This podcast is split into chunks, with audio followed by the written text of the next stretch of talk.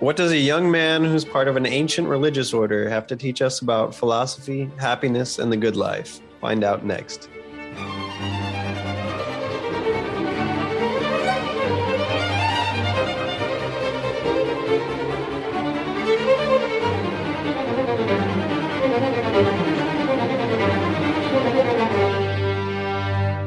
Everyone, thanks so very much for joining us on another episode of The Catholic Gentleman. We are your co hosts, Sam Guzman and John Heinen. We are excited to be joined here today by a man who needs no introduction for many people, and that's Father Gregory Pine. But before we get to him and our introduction of him, want to um, thank you and ask you to make sure to like and subscribe if this is your first time listening, second time listening, 50th time listening. We appreciate it. And, uh, and that all helps the algorithm, helps reach more men like you. If you are so inclined, we have an awesome store with a bunch of custom Catholic gentleman goods. We also have a Patreon account, patreon.com slash Catholic gentleman which uh, will help support the ministry. All the proceeds go to allow Sam and I to continue doing these things, to reach more men, and for a lot of future uh, endeavors that we have and uh, in in mind to work towards. So check those out. And uh, again, thanks so much. Again, today we have Father Gregory Pine. He is a Dominican friar of the province of Saint Joseph. He is presently assigned on a doctoral candidate in dogmatic theology at the University of Freiburg. Freiburg? How do you say that? We say Freiburg. Freiburg. There we go. It's not German. Uh, in Switzerland. He served previously as the assistant director for campus outreach at the Thomistic Institute. He is the co author of Marian Consecration with Aquinas and Credo, an RCIA program, and the author of a new book, Prudence Choose Confidently, Live Boldly. I'm going to put all that in the show notes. He is also a regular contributor to the podcasts Pints with Aquinas and Godsplaining, both which Sam and I are very familiar with. Sam being on Pints, both of us being on Godsplaining. So, Father Gregory Pine, thanks for being here. Hey, thanks so much for having me. Delighted to be. Awesome.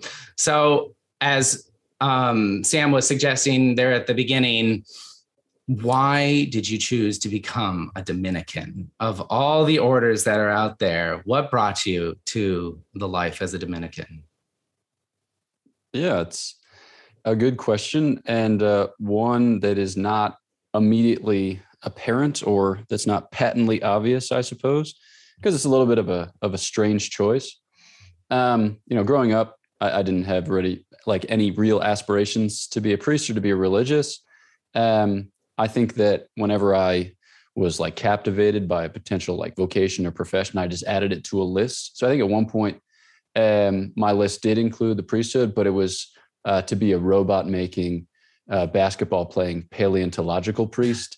So Excellent. it was like a, more of a, a, more of a side hustle. You know, I was yeah. I was serious about finding dinosaur bones, but if I could also celebrate the sacraments, you know, kind of here and there, I would have been pleased. Um, but then my um, let's see, in, in high school, I, I, applied and got into Franciscan University of Steubenville, and my sisters had gone there before me. And when I went, they were like, for your first year, uh, don't date. So that way you, you make good friends, make like a, a wide variety of friends rather than spending a lot of your time with just one, you know, presumably wonderful young woman. And I was like, that seems like good sense. so I didn't. And that year, I also went to a lecture by a professor from St. Louis University named Eleonore Stump, and she lectured on Aquinas on the nature of love. Hmm. Uh, before then, I had read pious books. I had read like s- spiritual books. I had read even some philosophical and theological books, not many, um, but I had like vague and eclectic notions about what the church taught. So if you're like, you know, mm. Greg, give a talk about uh, the Blessed Virgin Mary, I could be like, you know, there's this guy named St. Louis de Montfort, and he said this stuff. And also, I read the Gospel of Luke once, and I found this thing over here. And um, I also went to a church once in Lourdes when I was eight, and that was cool. Mm-hmm. You know, so it's kind of like a come at you from all over type place experience. And then the way that she explained St. Thomas on the nature of love, it was synthetic and it was very clear that she saw reality through the eyes of St. Thomas, as it were, um, as something whole and then basically as something that you could gain access to and then explain as it was So it wasn't like she had memorized a bunch of propositions and was rattling them off. It was almost as if she saw reality by by having studied St. Thomas Aquinas and she had a grammar and like a vocabulary basically for describing it in a way that that corresponded with my experience of life. So I was like, that's what I've always wanted to say, yeah. or that's what I've always wanted to know, but I've never been able to. And uh, I feel like this is an invitation. And so I picked up a book about St. Thomas Aquinas, which is actually like a little life of St. Thomas Aquinas historical fiction. And by the end of that book, I was like, I want to love the Lord. I want to serve the Lord the way in which St. Thomas Aquinas did. So I'll just do exactly what he did, but in a different country and in a different century. And yeah, that was that was basically the the trajectory. So when you were discerning, did you uh, discern other religious orders, or was really just that connection to to Thomas Aquinas and uh, and that that was it for you? Like diocesan priesthood, see later, Franciscan? I don't think so. Even though they had Bonaventure and others, it was just uh, Thomas Aquinas all the way. Yeah, it was just St. Thomas Aquinas all the way. I um I went because I went to Franciscan University of Steubenville.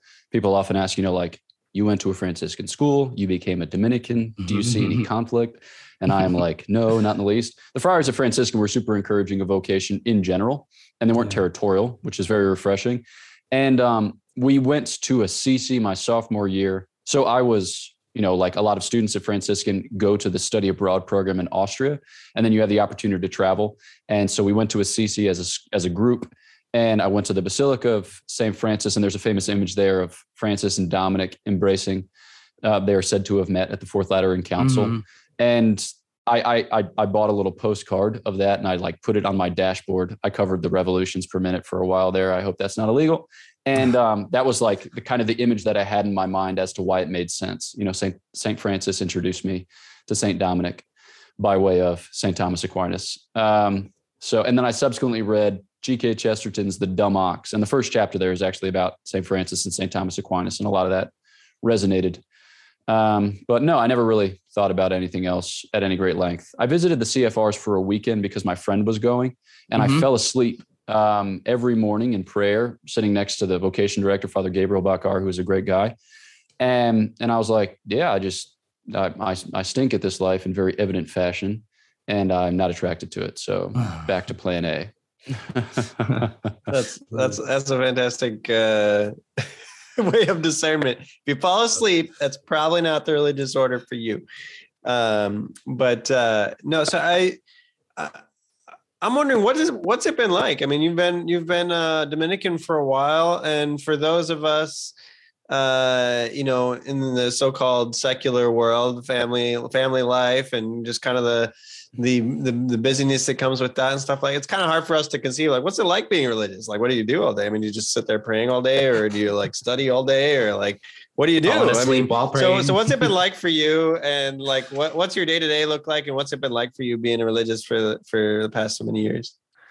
Uh, yeah, that's that's a good question. Um, usually, when people tell vocation stories or or like give witness talks more generally, um, they'll describe some lead up to yes. a profound moment yeah. of conversion, yeah. and that lead up usually describes their life in terms of either like sin or sadness, despair, anxiety, addiction, whatever it might be, right? Um, and they give you, you know, just enough details for you to appreciate how bad it was, so that then when they describe God's interposing of grace, then you see how very stark their uh, their kind of 180 was in a way that highlights, you know, the, the grace of God. Okay, my my experience is that that is the exception to the rule Mm-hmm. Um, my experience is that, like the ordinary course in which the Lord works in human hearts, is slowly, yes. and um, and that that's fine. Okay, so just because you haven't had a wild conversion experience doesn't mean that you're a second class citizen. And so when I tell my quote unquote vocation story, I typically say, you know, before I entered the Dominicans, I was sad, uh, lonely, and anxious. And then I entered the Dominicans, and then I was sad, lonely, and um, you know, so life is difficult before, during, and after. I think one of the things that's beautiful about you know vocation of whatever sort, you know, the concrete particular vocation to which you're called, is that it kind of frames the difficulties of life for you in such a way as to make them more intelligible right mm-hmm. so rather than like previously you might think like ah this is hard let me do something else or ah this is hard would that it weren't or ah this is hard I can't even formulate a coherent thought because I'm so oppressed by the present reality. Whereas in the context of a vocation, it just like kind of doesn't matter in a certain sense. It's like, okay, it's hard, or okay, it could be otherwise, or okay, whatever, you know, describe it as you might. But it's like you're you're committed to this, right? This is your life. Real life is right. not elsewhere. Real life is is it's just here. yeah. Yes. Um so yeah, my real life as a Dominican, it takes a different shape uh, depending upon the assignment. So I was assigned in Louisville, Kentucky for a year where I worked in the parish and then I taught at Bellarmine University. That had one shape. And then I worked for the Thomistic Institute for two years. That had its own shape. Presently, I'm a graduate student. So um, I wake up at like 5:45. I get ready for the day. I pray a holy hour. I say morning prayer and then have mass with my community. And then I'm usually at my desk at 7:40 a.m. And then I have four hours and 45 minutes to work. And then midday prayer, followed by midday meal, followed by recreation, where you just like have a little bit of coffee and chat. And then I get back to my desk usually by 1:45 and then I have five hours to work. And then at 6:45, rosary, office of readings, vespers, and then dinner. And then I usually get back to my desk about 8 p.m. And I usually have two meetings in the evening of whatever sort, you know, like uh, spiritual direction, record a podcast. Um, what else do I do? uh, like live streams or just like some person emails the Godsplaining account and says, I have a question about yada yada and thus and such. Can you chat it through? Mm-hmm. It's like, yep, let's do it. Mm-hmm. Um, so that's like Monday through Friday is typically how it looks. And then I do a lot of uh, like side hustle, I would say, on on weekends. So um, just find opportunities to preach little retreats, days of recollection, take masses here, there, elsewhere in Switzerland. A lot of times I'll go hiking on Saturdays, which is good. That's kind of mm-hmm. like a day out uh, where I will listen to an audiobook um, which is great. And then yeah. yeah. and then you know each each day has its own particular shape. So there's a kind of asceticism in Dominican life where you replace manual labor with study, and there's a sense that study, you know, and prayer, as it were, are like the the principal means whereby you live your contemplative life. So study isn't for the accumulation of information. Study is for the purpose of entering into the mysteries so that you can be conformed to the mysteries. So there's a sense when I sit in front of my computer, it's not just techne, right? It's theoria. It's not just mm-hmm. like chugga, chugga, chugga. It's like a, here are things which are true. And by being conformed to them, I am saved. Um, that doesn't always look the sexiest. Uh, a lot of times it's like, wow, I just read this 350 page book in another language, and none of it was helpful for my thesis. um, so you have to live in faith, in hope, in charity. Otherwise, it's just like you stare at the void, the void smiles back, and then you're like, ah, great. I'm so glad about everything that just happened. you know, though, there's so many parallels with with married life. Like, I mean, a lot of people like picture this endless honeymoon of just you know joy and bliss and like romance and intimacy and all this stuff.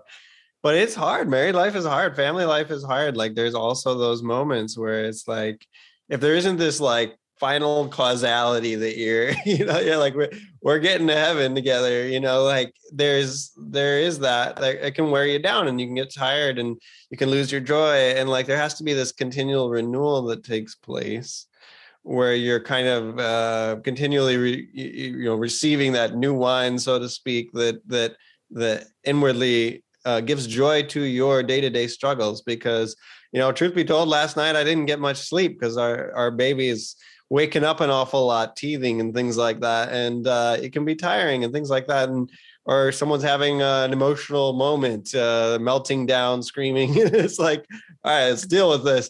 And it can be the that same feeling of like, um, this is either completely meaningless or it's supremely meaningful.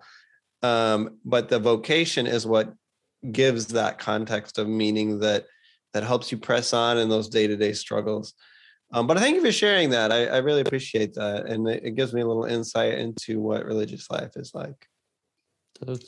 Yeah. And I, mean, as Sam was saying, there was a lot of different things that you brought up. And one of the things that I really appreciated was your comment about that um, your discernment was, you know, over time. I always think in my life, be it my systematic, logical nature, my skeptical nature, whatever the case might be, that yeah, God really reveals himself in the process, right? It's not any lightning bolt moments. Um, and and to hear that from you is um, you know, is and in such eloquence is a is a great reminder that, you know, in in the walk that we're all in in our lives, you know, he's still revealing himself to us. And we just have to, you know, be constantly and consistently going back and looking at um, that font and, and discerning what's next.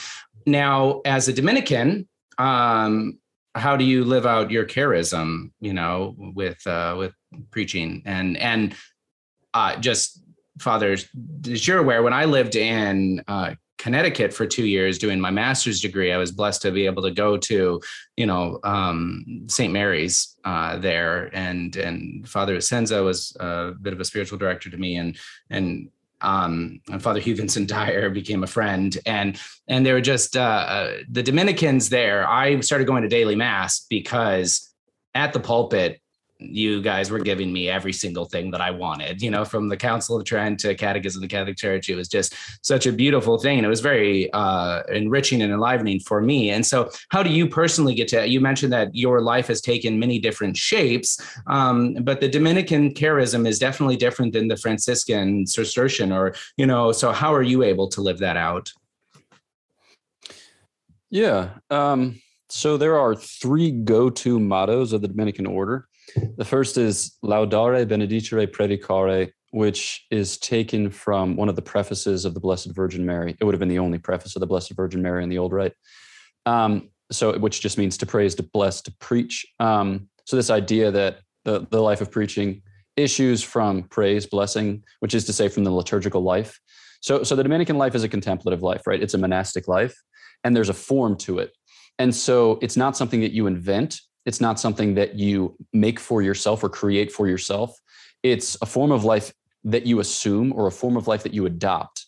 And so there's this basic or kind of fundamental disposition of docility. All right.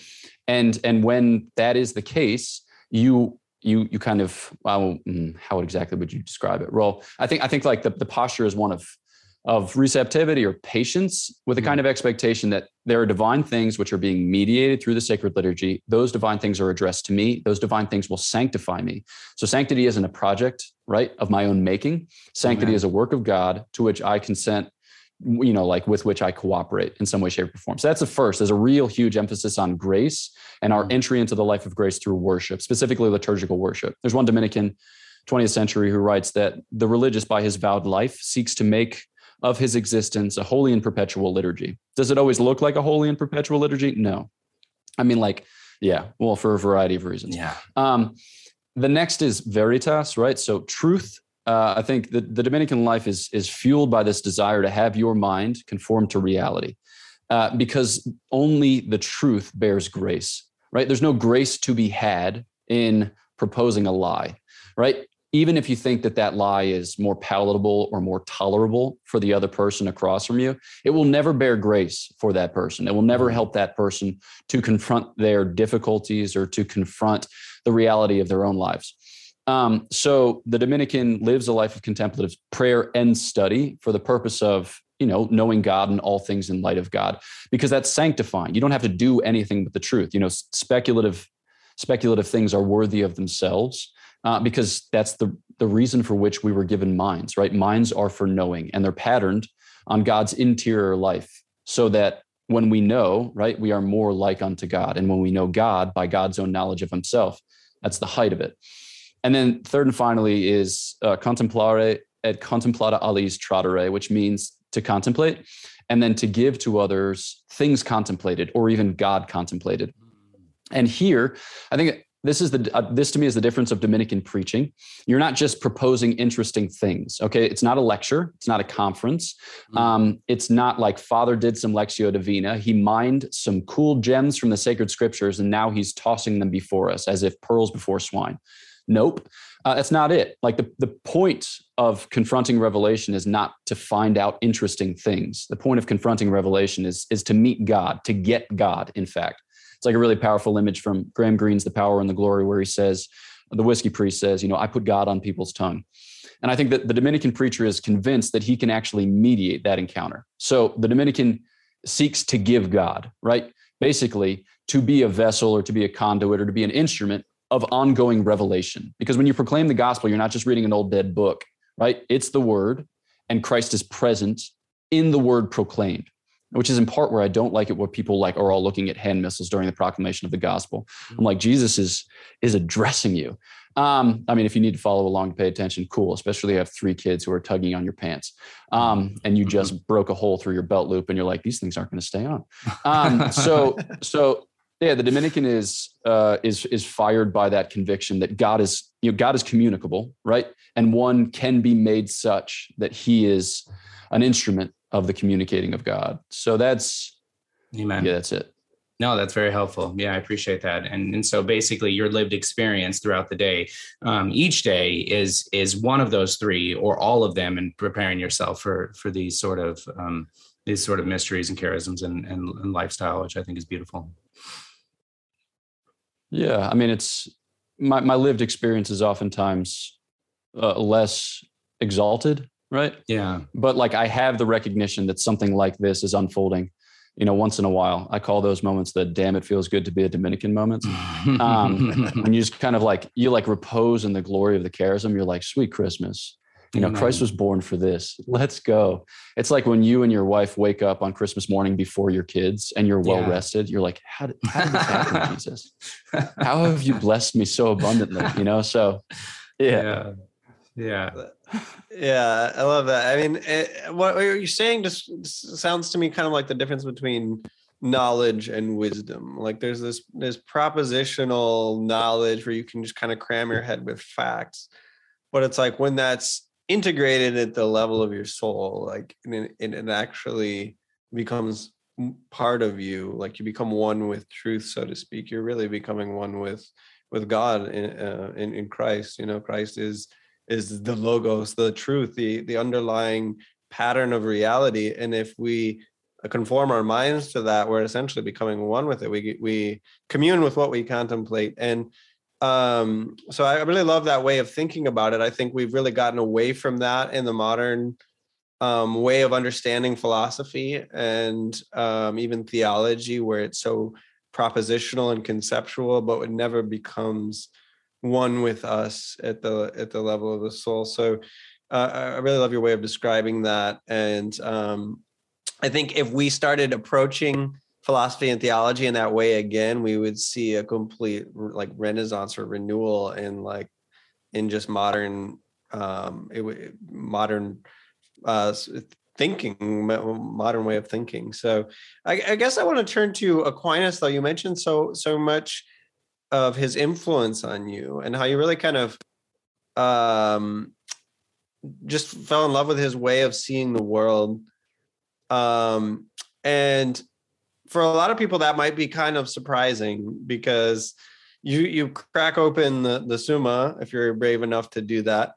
And it's just this really like kind of boring format of like questions and answers and i answer that. And and it just goes on and on and on like you know thousands of pages and it's like how can you know how could a young uh, guy like you know exploring the world be excited by this and yet there was something there that like captured your imagination and, and captured your heart and you're like yes like i was looking for this and uh, i'm just tell, tell us a little bit about aquinas and like your relationship to him Yeah. So my first encounter with St. Thomas was that lecture, and the professor who gave it did a great job of translating St. Thomas.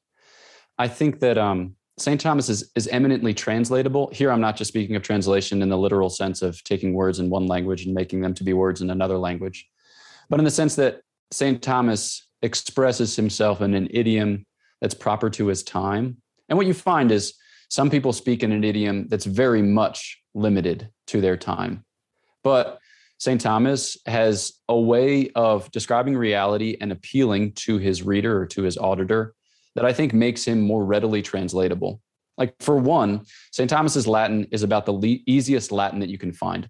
Mm. Like, patristic Latin, like early medieval Latin, is all far more complex. And then late medieval Latin, getting on towards, you know, the early modern period, it gets complex again. And I tend to think that St. Thomas made his prose purposefully clear so that way it would be readable. Um, whereas you read somebody like Hegel, and it's like, it seems that this man is trying to confuse me. Like Yeah. that esotericism is part and parcel of his very project, which is devastating because that might inspire inquiry, but it inspires unintelligible inquiry. Mm. Because you think about the way in which the Lord preached, you know, in the Gospel of John, whenever he poses something that's a little bit mysterious, he elicits a question, you know, from his disciples. Uh, how do you know, like how are we supposed to follow you? We don't know the way. And then our Lord subsequently responds with a clarification that opens the mystery up, right? So I am the way, the truth, and the life. And I think that that St. Thomas's preaching is patterned after that of our Lord. So like he he provokes questions and then he elicits a response from you. And then he takes you by the hand in a kind of pedagogical way, in a kind of what he calls a manuductio, a leading by the hand. Um, and then he he he shows you, right, such that your mind can make the steps and that the, the realities proposed take up residence within. And so I think that in terms of his his idiom, in terms of the way in which he teaches, he is eminently translatable. And I just think that it's not by happenstance that he that he's right. I think that what he proposes fits within an ecclesial vision, it fits within a theological vision, it fits within a religious vision, which is just the ripest fruit of like all of Christendom. Do I think that St. Thomas Aquinas can't be surpassed? I, I don't think that. Do I think that St. Thomas Aquinas has been surpassed when it comes to f- philosophy and theology within the church's tradition? I just don't, right? I just don't. Yeah. I just think he is he is wise. I when you when you look at the life of the church, it seems that some saints have particular gifts, have particular virtues, have particular graces that that distinguish them among their contemporaries and among all those, you know, in the church's life for a particular purpose, right? And I think that St. Thomas was just blessed with a surpassing understanding, knowledge, and wisdom. And I think that you just see that in spades. And for me, well, it was commended to me basically by his sanctity. The, the book that I read about him, the first book that I read about him was, like I said, it was a story of his life. And there's just these little small gems that just, yeah, just drew me. You know, there's this this story recounted in that book where St. Thomas Aquinas is chatting with one of his sisters, and she says, Thomas, how do I become a saint? And he says, desire it. It's just like, ah, man, I don't know. Just simple things like that just kill me. You know, does Yeah. that mean okay, desire? Does that mean like try harder? No, no. But it means that that amor meus pondus meum, like that love is a kind of gravitation. Like we won't become saints to the degree or to the extent that we formulate, you know, like bizarro world rules. Um, we will become saints to the extent that that love conducts us hence, and we can make disciplined decisions in order to you know safeguard that love in order to grow that love but if but at the end of the day it's about love you know like and that's a fundamental insight that st thomas got um so yes i love him Awesome. Yeah. Wow. That's like a- yeah. Well, there's a lot of great things that you mentioned, and um, yeah, uh, the reality proposed takes up residence within. Was that something that uh, that you've written about um, previously, or did that just come off your tongue in that moment?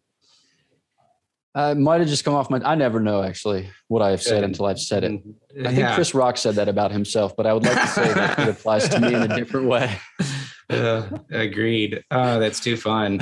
Um, well, I appreciate you sharing that. I know our listeners are going to love hearing that as well, right? Because um, you know Thomas Aquinas becomes divisive in our in our modern times. Unfortunately, um, you know, people who um, see him as the only authority, you know, on theology and and that within the church, and those who see him as one of many, or actually those that are looking to try and recreate, you know, a new sort of wisdom uh, of the ages that we live in now, which um, you know all seem a little um, futile. But uh, I appreciate you mentioning that. So um, I I actually wanted to uh, talk to you again, going back to this this preaching and the fact that you're on two podcasts regular regularly. You know, you're on this podcast right now. Um, what do you feel like um, for evangelization uh, that the generation today is uh, is looking for or is most compelling or what do you feel like uh, sh- we should be moving towards to bring in more people into the authentic and true um, you know fold of the church but obviously within that um, that relationship and that love of christ um, uh, what, what are you finding as uh, that which is successful um, or that which is um, providing the that gateway towards people today living in the noise of the digital space, et cetera. Yeah. Um, I have, a well, I'll just give one thought. So I think that something, I, I, I don't know that I was wholly convinced in the early 2000s that the new evangelization was new necessarily. Uh, but I think that something that is new, something that is afoot, is that there is a greater importance or a greater emphasis placed on the role of the protagonist right so it's it's always been the the case that christ is the protagonist of the christian life right so it's christ who begs for the heart of man and man who begs for the heart of christ says luigi giussani um, but we partake of that fa- like we partake of that dynamic so we become agents right we become instruments we become secondary causes however you want to describe it in the dispensation of salvation and I think that that's something about the American church, which I've grown to love more at a distance.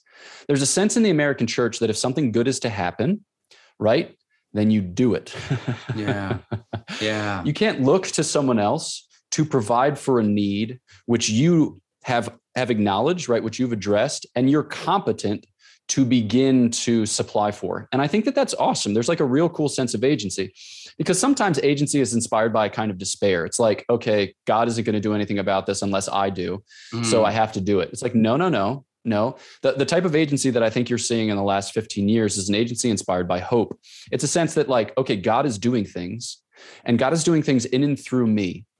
All right. And, and the things that I do may not last forever you know a lot of people start podcasts and then take a step back from podcasts i think that i imagine the average life of a podcast is probably like five episodes that's a made up Mhm. statistic but it's something that seems right Mhm. um, but i think that in the life of the church everything will fail right everything will fail save the universal church you think about um, the church in northern africa okay during the seventh century. If you were to make a map of it in like 630 for instance lots of dioceses made up number maybe 500 dioceses all right? You look at that same map in the 8th 9th century they're all gone okay because Mhm. islam swept through.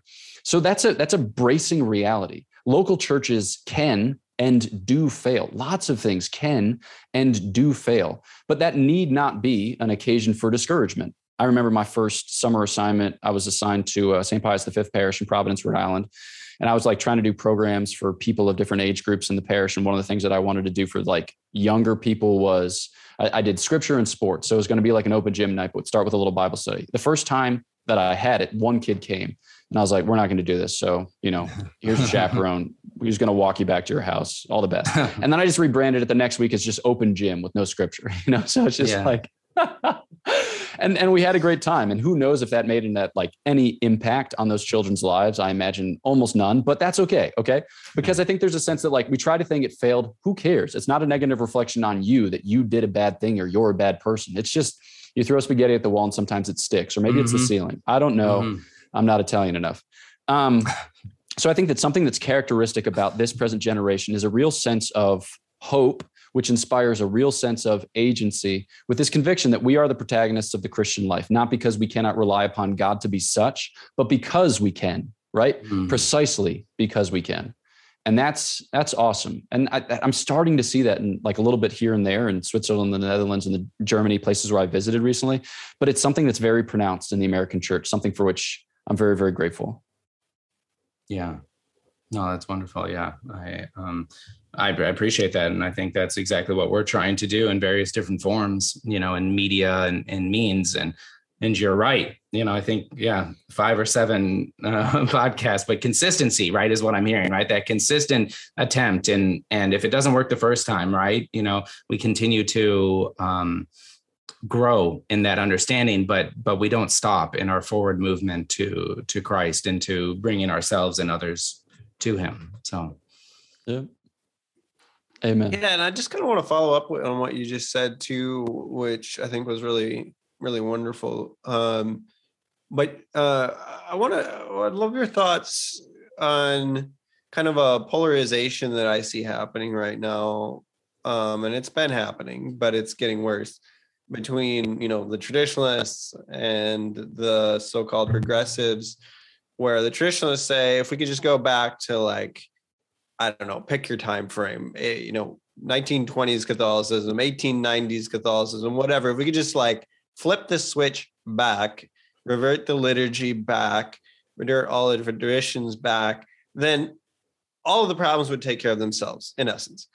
and then the progressives say essentially the exact opposite. Like if we could just like abolish tradition, if we could just dismiss it, jettison it, like rewrite Catholic history, like everything would be so much better. Like the church would just be whole and healthy, and like we would get rid of these cranky traditionalists, and it would be one big happy family.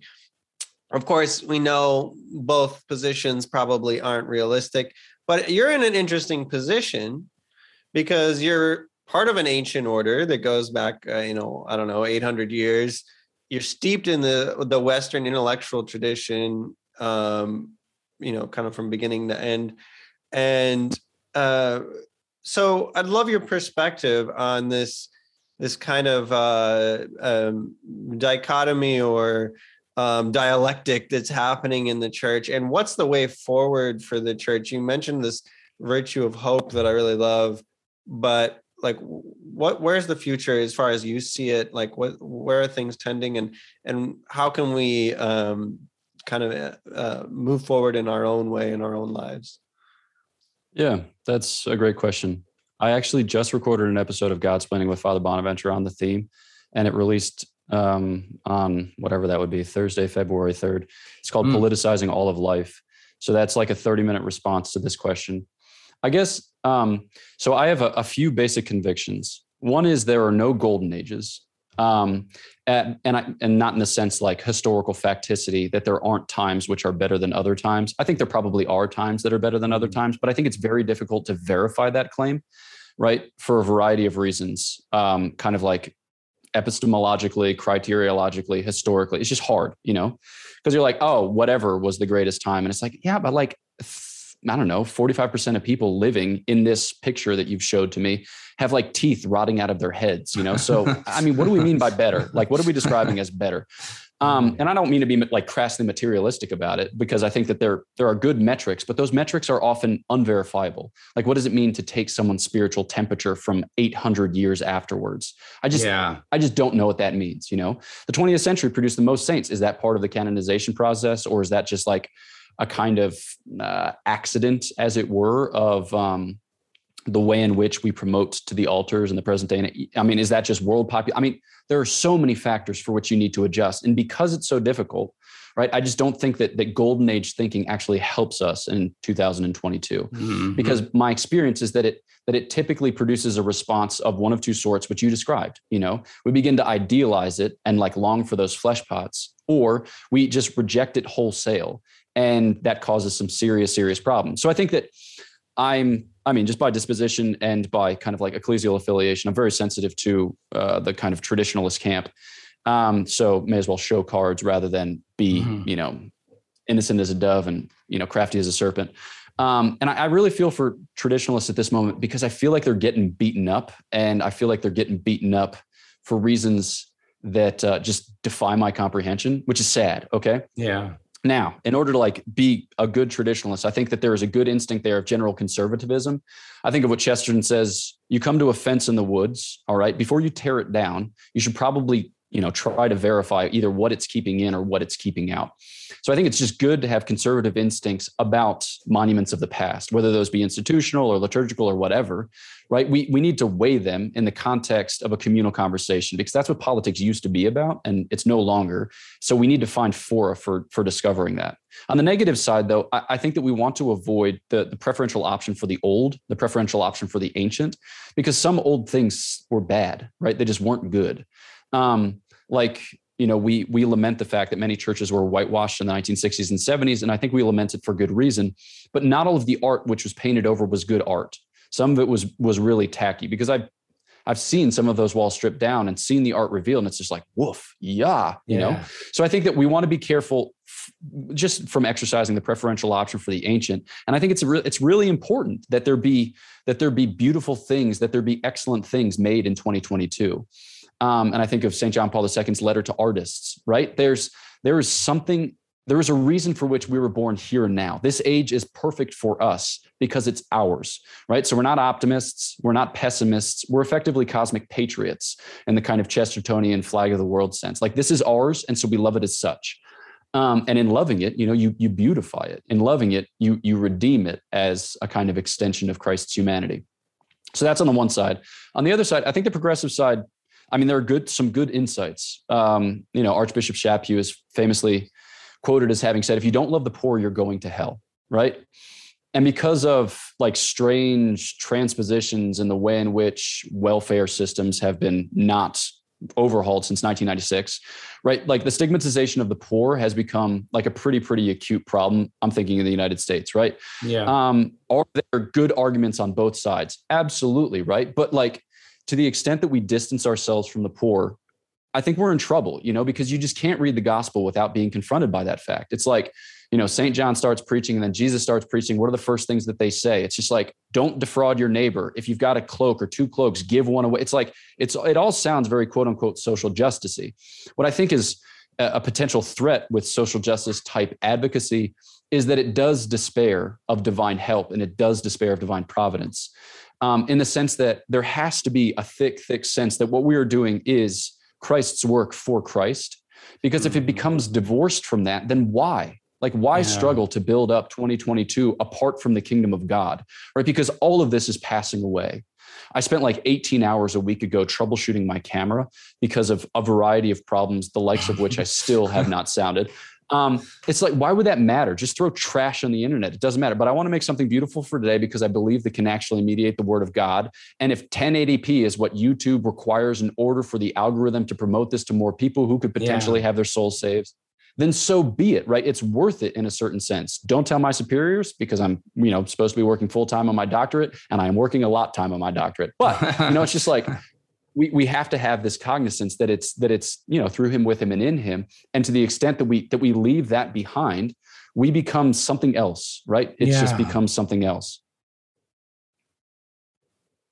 Yeah, no, I think that's great. And I, you, you met you laid the platform for a perfect uh, conversation about your book, right? Because I think that this is exactly something that Sam and I talk a lot about is um, this desire uh, for tradition, which we both have, right? Show your cards. Sam and I are both, you know, madly in love with the Latin Mass and and good liturgy, and um, and uh, but at the same time, in the digital space, it's often met with a certain degree of hopelessness or a certain degree of antagonistic, you know, uh, mentality towards anybody who's contrary, and and it really lacks a certain sense of joy and and happiness, you know, within uh, within those circles. And I think, as you were kind of saying, to a degree, separated from Christ, separated from that that unity with with Christ. And so um you know just kind of shifting a little bit to to your book prudence choose confidently live boldly it's not just about prudence right i know that's what you're get towards and i've been able to to go through a, a, a large amount of that book. Um, but let's go back and let's talk about happiness and let's talk about how do we maintain our happiness. And in this time when it seems like everything's falling apart and everybody's beating us up and you know and we're we're struggling but still with that same understanding that God knew from the beginning of time before there was time that we were chosen to be here now and to help um, and to be his his witness and to be his instruments you know here in the world so let's talk about happiness. I'd love to hear your your um, conversation about what it is, you know, to what end, and all those great things. Yeah, I think that it's good to emphasize happiness in Christian conversations insofar as it it helps to offset a lot of the language about like duty, law, obligation, sin, conscience, which paints a rather grim picture. It sounds as if God has placed inordinately strict moral demands on his servants and then he is poised in his heavens waiting until such time as we fail so that way he can lash out and strike us down. It's like whoa you know like but that's that's a kind of 19th century pious vision that's been propagated um, in in certain quarters. And i think it's just yeah we just need to be cognizant of the fact that it's present in a lot of people's thinking and that it may have even infected our own.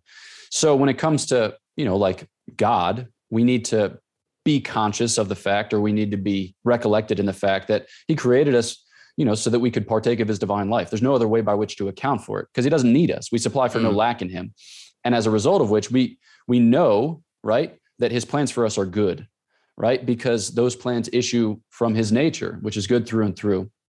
And then, you know, I, I, suppose on the other side to kind of make the claim more subtle or nuanced, we don't want to make it sound as if, you know, Christian life is for the pursuit of happiness, as it were, God wishes for you the abundant life, um, to make it sound as if it's going to be a cakewalk, right? Just hold hands, skip through the fields, laughing all the day. No, I think the, yeah. the, kind of happiness, yeah, exactly. The kind of happiness, or and and God forbid that you show anyone that you're sad. You know, that would be mm. the the biggest sin imaginable. Um, so I, I think that it's it's more helpful to describe happiness in terms of words which have greater purchase with people in the you know 21st century. Words like fit, right? I think a lot of people are looking for a fit. All right, I, I can undergo quite a bit of suffering provided that that suffering fits. Like if I'm training for a marathon and I know that I want to run whatever time, like 305 in order to qualify for Boston, I'm able to endure a lot of suffering over the course of many weeks because it fits within the plan of my success. And uh, I have a kind of providence, which encompasses all that leads up to the big day.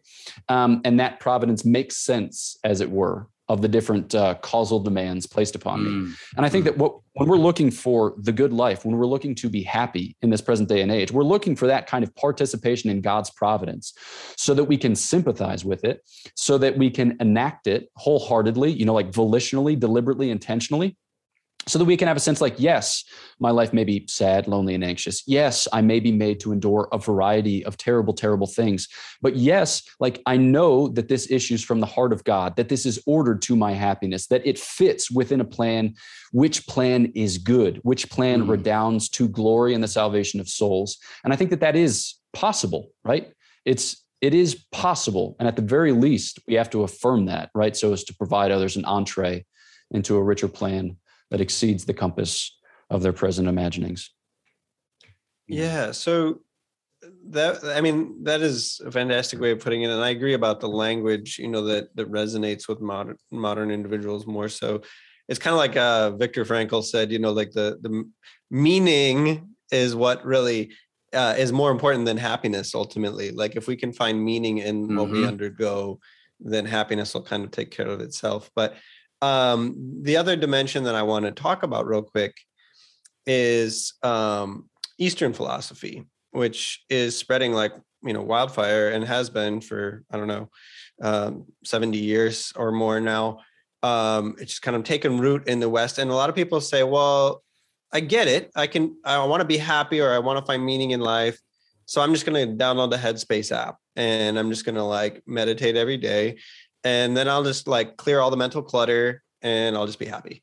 Um, and yet Christianity has this like distinctly different vision. Like you, you look at like Buddhism or, uh, you know, they talk about like, you know, emptiness or the void, uh, you know, and um, there's, there's kind of this search for ultimate reality. Yes. Similar to in the Western tradition, but it's, it's um, in many cases highly impersonal. Um, it's, um, an experience of uh, yes void or emptiness or nirvana or um, and and maybe it's very profound but it's not personal. It's not someone i can love so much as it is just an experience that will maybe give me peace or help me transcend suffering. But in in the christian tradition it's so very personal. Like ultimate reality is not empty. It's someone you can know. It's a person. It's someone you can love and who loves you and that's that's distinctly different. So i love you you talk a little bit about like a lot of people today they're maybe on this quest for meaning or purpose and happiness in life but they don't see the need for this personal dimension this need for christ specifically for you know god as revealed in the trinity they say, why can't I just find ultimate reality through meditation or or or, or mindfulness or, or these different practices that maybe give you a, a level of psychological peace, but aren't ultimately a relationship with reality? Yeah, no, it's yeah, it's that's very beautifully said, and um, yeah, just super pertinent. I think for the present times, it's like we've we've come to prefer like homeostasis to. Mm ecosystematic harmony, as it were. Um, we've just uh, reduced the frame in which we conceive of uh, equilibrium, you know, whereas it used to be more like mystical body being a good image for the Christian vision. It's like you you you're part of an organic whole right? And as a result of which, yes, you have your own personal identity. You're not just a drop of water subsumed within the ocean upon your death, but that you relate ad alterum. Um, and I think here of Genesis 2, I was actually, I was just writing a little bit this morning. I was thinking about transgenderism. And I think that transgenderism begins with a kind of recognition of the need for relationality, but r- rather than uh, like situating one's dysphoria within the context of church polity family friendship etc so like so receiving from without and then conforming to a sane vision which is mediated by those who have gone before and those who go with instead one makes a determination interiorly right and then admits into the form of the heart like a variety of other influences, whether that be like pornography or abuse or the type of grooming that you sometimes hear about in these online forums things like that, mm. where it's it's at the service of my own self-description. And mind you, that's a like an oversimplification that doesn't do justice to individual people's experiences. But it's fascinating that like the the, the search for peace now radiates out and and, and rather than something that that radiates from without mm. to within, which is I, I, mean, it's it's a huge sea change, and I think that we're only beginning to appreciate how very different it is. It's it's it's consonant with the move from speculative to practical reason, rather than being shaped by reality, by taking reality in and having my mind and therefore my you know behavior conform to it. Now I just change reality to conform to my own interior states, whether those states be orderly or disorderly. That's not actually a question to be raised. So it's like yeah, it's wild. It's it's totally unanchored, and it's it's very yeah unnerving and unsettling as a result. But then I, yeah, I'm thinking of Genesis two, and this idea of St. John Paul II's theology of the body, where he describes how man kind of recognizes himself and his need in relation to others who are unalike, right? Um, and that's a reflection of his posture before God and creation. This like idea of original solitude or original nakedness, right? Um, but just to put that in more simple philosophical terms, we're made towards the other, right? So, like I said, St. Thomas prefers to describe the image of God not as we are made in imagine Dei. He says often that we are made ad imaginem Dei. Mm-hmm. So, it's a static reality which gives rise to a dynamic movement. Like we have minds for knowing, we have hearts for loving, both of which things open us to their object, the knowable, the true, right? The lovable, the good so that we can be shaped by that so that we can be matured by that grown by that and ultimately saved by that. But then if you begin to pervert and make it about your impressing upon reality the cast or shape of your own you know particular expression of original sin that's just it's a recipe for disaster. Again like gk chesterton says he's in conversation with people in his day and age who would have been very sanguine about the prospects of continual progress because of technological advances. And he says you know, like cool, cool, cool. But the only intrinsic principle that I see working itself out inexorably is not a principle of evolution. It's a principle of devolution and it's original sin. So if we let the thing go on its own, it's it's going to get worse, right? Um, and I think that yeah, we're just we're just super naive about that. Just terrifying. Yeah, yeah. Uh, and and uh, just this this uh, like you said this radical shift in orientation from receiving reality and maybe even to an extent receiving your identity yeah, yeah. Um, as as a matter of of tradition like reality is something that is received rather than invented mm-hmm. which is kind of the definition of tradition um, we're, we're inventing everything from scratch and and the the external must conform to the internal. So if there's you know i i think i'm a rabbit like i have to go out and like change all these laws and like social mores and customs to like conform to my inner reality. And that's a huge like monumental project that like people are taking on. Um but it's um, it's it's something that that um, the church has to grapple with in our kind of proclamation of of the gospel in these times is this shift in, in uh, this orientation where reality kind of flows out from me rather than um, flowing into me. Uh, so, yeah, yeah.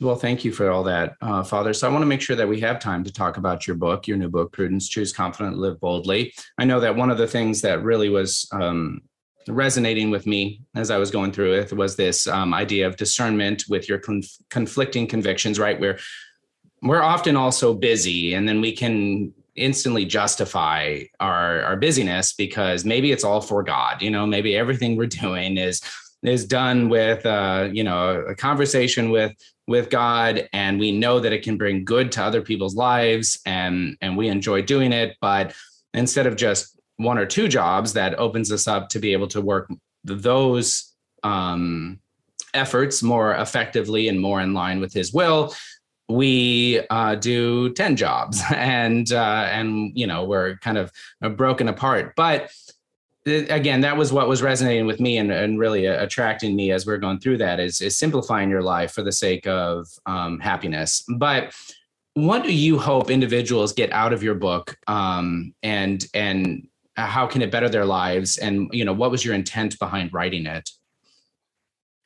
Yeah um, so basically it's eight chapters long. The first three chapters are kind of setup of Christian life and just goes kind of like through happiness and the search for meaning from the first chapter. And then the second just situates you within salvation history and then the variety of means that God gives to attain to said good life. And then the third chapter is specifically about virtue. And then the remaining five chapters are about prudence. And like four and five are kind of like the St. Thomas under the hood, just talking about what prudence is and what prudence does effectively in the life of virtue. And then for me, the whole point of the book are chapters six, seven, and eight, um, which are called respectively Are You Bold? Are You Certain? And Are You Confident? And yeah. I mean, like the, the point of that section is just to simply say that the way in which we conceive decision making is often a little, little off, but in being a little, little off, it, it, it undoes us in a variety of ways. Just to say simply that to be prudent, to grow in prudence means that you just make the best with what you have. And to live a prudent life will often look like a forward progressing dumpster fire at times, but that's okay mm. because that's what our nature was designed to unfold you know like or our nature was designed to unfold according to that law um, mm. so i think that that sometimes we expect too much of you know kind of certainty or clarity we expect a kind of mathematical certitude but but contingent matters just don't admit of that um, or sometimes it's like we think that knowing is enough. Knowing isn't enough, right? The judgment of conscience says, don't do this thing. But beyond don't do this thing, you need to conjure the moral, you know, uh, genius, as it were, to not do it, right? To actually like mm-hmm. persevere in the action. And then when it comes to, um, yeah, just like being confident about decisions, it's like the, the Lord doesn't expect you to be perfect yesterday, right? The Lord expects you to try to be perfect today. And um, that's going to entail a lot a lot, a lot of error and even a lot of sin. But God makes all things work to the good for those who love him and are called according to his purpose, even sin. Um, so I think that just to kind of frame prudence within that setting and simply say, like, you know, be free, be bold, choose, go. You know, you've got this, or the Lord's got this in you. He has plans for your welfare, not for your woe. So, you know, get after it. That's that's the hope of the book, basically, mm-hmm. chapter six, seven, and eight. Yeah. Oh, I appreciate that. I will say that it's really easy to read, which I appreciate that. Right. And so, you know, anybody who's listened to you on any of your podcasts and stuff like that, I can quickly grapple and understand your intelligence. Um, and, and, you know, and that, that's, that's wonderful. It, it gives uh, authority uh, to your word. Um, but going through the book, it's, it's incredibly easy to digest. And, and I would say, you know, something that all of our listeners could benefit from. Dig. Thanks. Yeah, when I you know like sometimes I'm I'm mining YouTube for um for questions to answer in subsequent episodes. You know, looking at comments is is always a little bit scary. You know, if you're a fragile millennial. yeah. and I'll and I'll look at comments. And it's like it's like Joe, bruv, speak a little more plainly. It's like point taken. one thousand percent. Um, That's I do. I take the beating in nice. our comments, but uh, but yeah, well, so to that point, uh, the book is is right on right on track. It's uh, even the higher level um, theology that you go into and understanding of the human person is brought down, even with your diagrams and everything like that, right? So that it can make sense. What I like about the book is that so often people have this impression of theology or philosophy that it's just like just how many angels dance on the head of a pin or whatever like just so so completely irrelevant to my daily life but like the the point of theology is to be lived and you know the point of philosophy is to be integrated into us so like your book really takes it from this kind of heady intellectual space which you could easily stay there but then you bring it down to how do we live? Like how how do we live well? Um, and and live in a way that uh, prepares us for eternal happiness. So um, I really appreciate that about about the book. Um, is it is it public? It's published now, right? Like I know we got kind of a sneak preview, but Yeah, it's um it's available on Amazon for pre-order, but it'll be you know shippable on April 18th. So Oh, okay. whatever that Right. is. Okay. Yep. Soon. awesome. Well, I feel extra privileged now. that That's I right. A sneak preview. So. Well, we'll be sure to put that link uh, for the pre-order on Amazon um, in the show notes. Thanks. Thanks. Thanks. So, Father, any last things that you'd like to share with our guests? Um, you know about uh, men today, right? That's our those are our listeners, and what we need to be doing to strive for holiness and uh, to to accept that challenge. Preach at us. Preach at us. Yeah. Yeah. Um I think that yeah, I think that many men are afraid that they've missed out or that there is, you know, something essential lacking to their formation because you hear many things said of the 21st century and how manhood like manhood is um, become a, a politicized theme or because what would ordinarily have passed for manhood is now the object of great scrutiny or criticism and things like that. And so men feel less confident to be men or men feel scrutinized in being men. But I think that one one conviction that I have, and it's just it's just a basic Christian conviction, is Christ is the same yesterday, today, and forever. And that being the case, while the circumstances may be more difficult, right? Um, you don't lack anything that is essential for your holiness um, by comparison, you know, um, I, I have heard a statistic that if um, if a father goes to church willingly with his family, all right, the chances that his children will persevere in the practice of the faith after their college graduation is something like between 85 and 90 percent. It's just staggeringly high, right? Because Mhm. a father has a capacity to validate the faith. So think like, what if you're a woman, you know, who marries a man who is in an RCIA class while you're in preparation for the marriage, and then he has a traumatic experience in his life. He falls away from the practice of the faith, and he becomes very contrary to it. And you're taking your kids, and you're thinking to yourself, like, chances that these kids persevere in the faith statistically is like 15 percent. Mm. You know, like maybe I should. What does that woman say to herself? Maybe I should be the father to them. Maybe I should get a divorce. Maybe I should. What? What is she? How does she fill in that blank? And the one thing I would say to that woman is, your job is to be their mother, right? And and the Lord will give you everything that you need to be their mother and to be their mother beautifully and well.